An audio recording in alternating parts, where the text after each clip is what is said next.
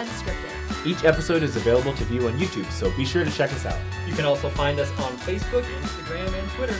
Thanks for listening and enjoy the show. It's like a, an eternal doctrine that no matter how hard they run or how far they run away from the church and its doctrines and its cultures, they can never run away from Jesus. He's right there. And so you can rest assured that you can go to bed at night thinking, man, I just think of that empty chair in heaven. There, he's got him. Like Christ will make sure that all the right chairs are filled in heaven. And guess what? They'll probably be there.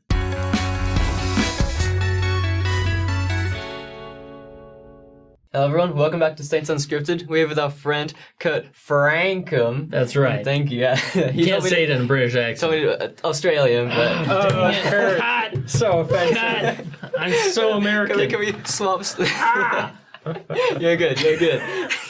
Uh, today, I think we're talking about a bit of a more serious kind of guidance episode. I would say I would I would word to that. Uh, Kurt, what are we talking about today? Well, I got a text a few uh, months ago, actually, that uh, from a close friend, and said, "Hey, I have a friend coming over who has recently decided to remove their name from the church, leave the church, and what do I say?" And it was, I thought, a fantastic question. Obviously, I think many individuals this day and age have experienced this, where you know people are exploring their faith, de- deconstructing their faith, all these terms, right? And it sometimes it ends up to a faith transition out out of the church, and so it made me think and i put out a weekly newsletter through leading saints and uh, i thought you know i'm gonna i'm gonna really sit down and say what are the what are the go-to pieces of advice that i would give to someone who is interfacing with somebody who a loved one a friend a family member who's leaving the church This is super important. Yes. Super important because it's it's something that like a lot of people who do leave the church or any faith, uh, I think they they complain about and justifiably so that like you know I left the church and my family stopped talking to me or they just like send me general conference talks or things Doesn't like work. that. Yeah, Yeah. I, like I, I feel like just speaking from just what I've experienced and friends who left the church, and like obviously I want to reach out and just be like, hey, I'm still here just because you're not a member. And what does it mean? I don't want to associate with you anymore. But I feel like one of the biggest things that I've come across is that either on one end, people who leave the church or whatever, just like, yeah, no one's talking to me anymore. I feel completely alone. But on the other hand, it's like I feel overwhelmed with just people just checking in on me. Like I didn't expect this when I mm. was in the church. I didn't deal with this when I was in the church. But now that I've left, everyone's like, "Hey, hey, hey, what's going on? Hey, hey!" Like so, Yeah. it's trying to figure out like the balance mm. of just being there, kind of thing. yeah and everybody's sort of gauging like if if i go this direction am i still wanted in your life right mm-hmm. and and even this these conversations can be maybe about uh, you know the, the reason they're leaving or or some event that happened but really they're saying will you still accept me david if i'm if i go this direction am i still in your in your heart you know Yeah. so it's tough And then I say, You were never there to begin with, Kurt. We're- We're not at that level oh yet. boy oh boy This is the worst! so I, I came down to I think five. I don't know. We'll see if we end up with five points. But the like some things to consider, maybe to run through before you walk into some of these conversations. And the first one is validate their perspective. Because mm-hmm. here's the thing: is a, a loved one comes to you and says, "Hey, I'm leaving," or "I'm offended," or "This happened," and they may have a lot of emotion where they're sort of you know firing at something you love, which is your religion and your faith and testimony. And so then it's natural to be like, well, you know, why, why, what is it? You know, hi- History, like social issues, what is it? And and they may share that, and you'll just be like, oh no, no, no, no. Let me send you this article, or Dave Snell did this great, great inter, or this great uh, video that I just need to send you. You just need to listen to Dave, right? And we hope that they see it and their concern is resolved. But in reality, they're having a very mortal human experience and they just need to know that they're not going crazy. And so I use this example. Imagine a friend came to you and said, Last night I was abducted by aliens. My consciousness was shown what lies beyond time and space. It was so beautiful. And you would think naturally, okay, we got to give this person some help. Like this is, he's crazy, lost his mind, right? But if that was really what they believe, like that could be, that'd be a very scary thing, right? And so to have a friend step into that and just validate, like, wow, you were abducted by aliens, I would imagine that'd be very scary. And what what happened? Tell me more, right? Now, of course, I don't want to draw any parallels to the craziness of being abducted by aliens to having concerns about church doctrine or whatever and leaving. But this is if we validate and step into as if everything they're saying is is valid, even though we may disagree with it. Like, wow, like if I came across that information, I can see how that would be very hurtful. That would you have to sit with that. Like, tell me more about that, rather than saying, "Well, if you read this scripture? What about this quote and that talk?" Right. So just validating them and their their experience where they're at, and doesn't necessarily mean you are then agreeing with everything they're going through. Mm-hmm. That's an important differentiation Yeah. to Yeah. make because I think a lot of people would look at validation as like affirming that you're making that you believe that they're making the right decision, which mm-hmm. isn't necessarily the case. But as far as like effective mm, methods of interaction go, like uh, it's important that they know that you're there and that, Mhm. that you're listening to them and that uh, you're at least attempting to understand what they're going through. Right. That we're hitting on, kind of. Yeah. Perfect. Cool. All right. Perfect. Point two. Point two, and I think there are only four. But again, maybe I'll make one up by the end. We'll see. I don't know. All right. So point two, unscripted, right? Uh, so point two is to establish love. And man, I did I did this sweet interview with uh, the Packard family, husband and wife, uh, former mission leaders. Like they are as orthodox as as we make them, right? Awesome people. They have a, a son and a daughter-in-law who left the church. And they talked about this experience about how they were just sort of firing like different articles back and forth through email. Like, well, what about this conference talk? Well, what about this study? And, you know, and it was back and forth. And in hindsight, it was so sweet that, uh, the, the, the mother in this situation says, I just wish I could go back in time. And in the moment he shared with me that he was leaving the church, I just want, because it came an email, I wanted to just pick up the phone. I should have just picked up the phone, called him and said, I just love you.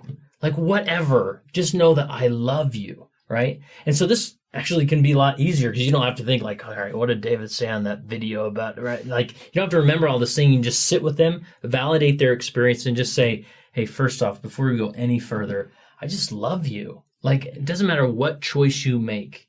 It doesn't matter if you never come back to the church or you take a left or right turn or whatever. I just love you and I'm here with you. Let's be, is that clear, right? And that love just creates a foundation where uh, a relationship can continue to uh, prosper. Love it. and it, it builds on the trust too. So Oh, like yeah. they they can open up more as to why Yeah. they're having these thoughts or feelings with that love. So yeah, that's a great. Perfect. All right, number three. Three. Ready? Uh, number three is explore their needs, and this is a great like go-to question. I've been married for 16 years. I think we're gonna make it to 17, but uh, anyways, no, we're great. But this this is a tool that works in in so many uh, relationships. Is simply what do you need, right?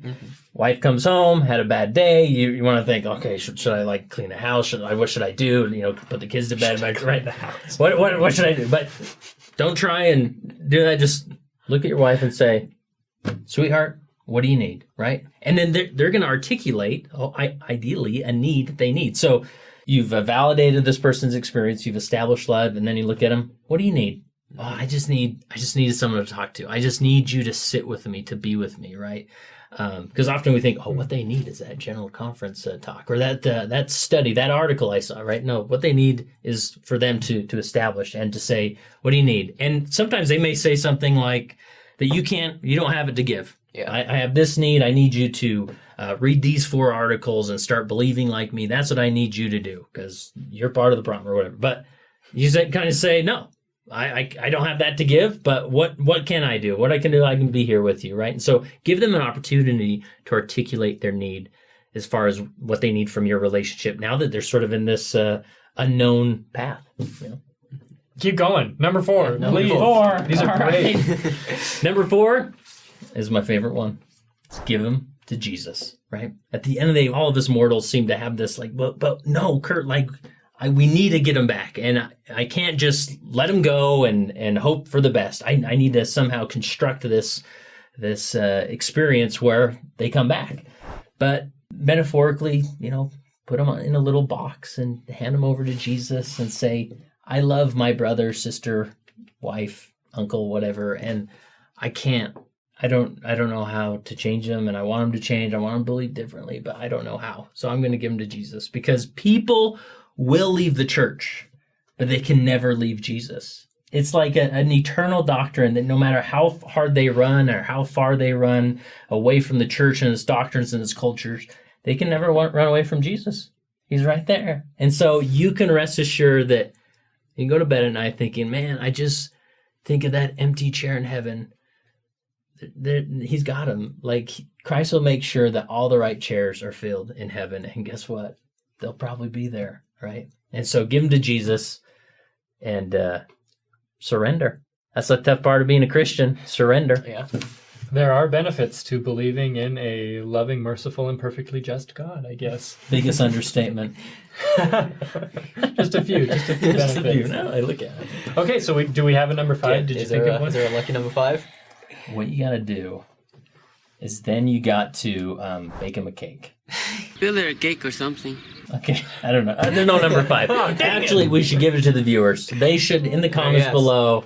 What's the number five? I've been doing this marketing stuff. For a. Yeah, that was good. All good right. to get around that one. So you tell us what number five is. That was excellent. Yeah. Um, I forgot I was going to make a Jesus take the wheel joke in episode in, in point number four. Oh, Um, roll it back. Here we go. Well, uh, no, I don't have one prepared now because the time already passed. But Okay. I guess I'm making one now, right? Jesus take the wheel. Jesus, take the wheel.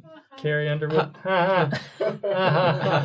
uh, okay, Aha, aha, give me that. that was excellent. Thank you. I hope it helps. That was so succinct. I think that's probably like the most succinct episode we've had in a really long time. You're good at this stuff. Should we talk about something else? Like Um, okay, summary. summary. Go through the four points again, Yes. real, just real quick. And uh, because I was going to ask you, what advice would you have for people whose maybe family members are leaving the church Mm-hmm. or friends or whatever? Uh, but that was what this whole episode uh, was. yeah. So, so yeah, summarize those four points for us, just so people can write them down. Mm-hmm. Get your Perfect. pencils. Number one, validate their experience. Right? Just be with them in it. Number two is establish love. Remind them what the relationship's all about. Number three is explore their needs by simply asking, "What do you need?" And then number four, give them to Jesus. Then go bake them something. Amazing. Perfect. Unless they're gluten free. That's uh, you can watch That's out for number that six. Give Ask if them, they're give them a glass of water then. we love you, gluten free people. So sorry. So sorry if someone bakes you a cake. That's an assassination attempt. Um, Yeah, do not give them gluten as, as payback for leaving. No. oh my gosh. Maybe we should, I think we should. Uh, yeah, let's wrap this up. Okay, so um, you can find um, Kurt and his stuff over at Leading Saints. Is that that's a podcast? It's a website. What else is it? It's a nonprofit organization, 501c3, that, that happens to have a podcast. But most people think we're just a podcast, but there's so much more. So, leadingsaints.org and jump in. Cool, guys. Thank you so much for joining us. Caleb, I know you started this one, but I took over that's and okay. I'm finishing it. Like and subscribe. See you guys. Thanks for listening. If you want to watch our videos, check us out on YouTube or shoot us a message on Facebook, Instagram, or Twitter.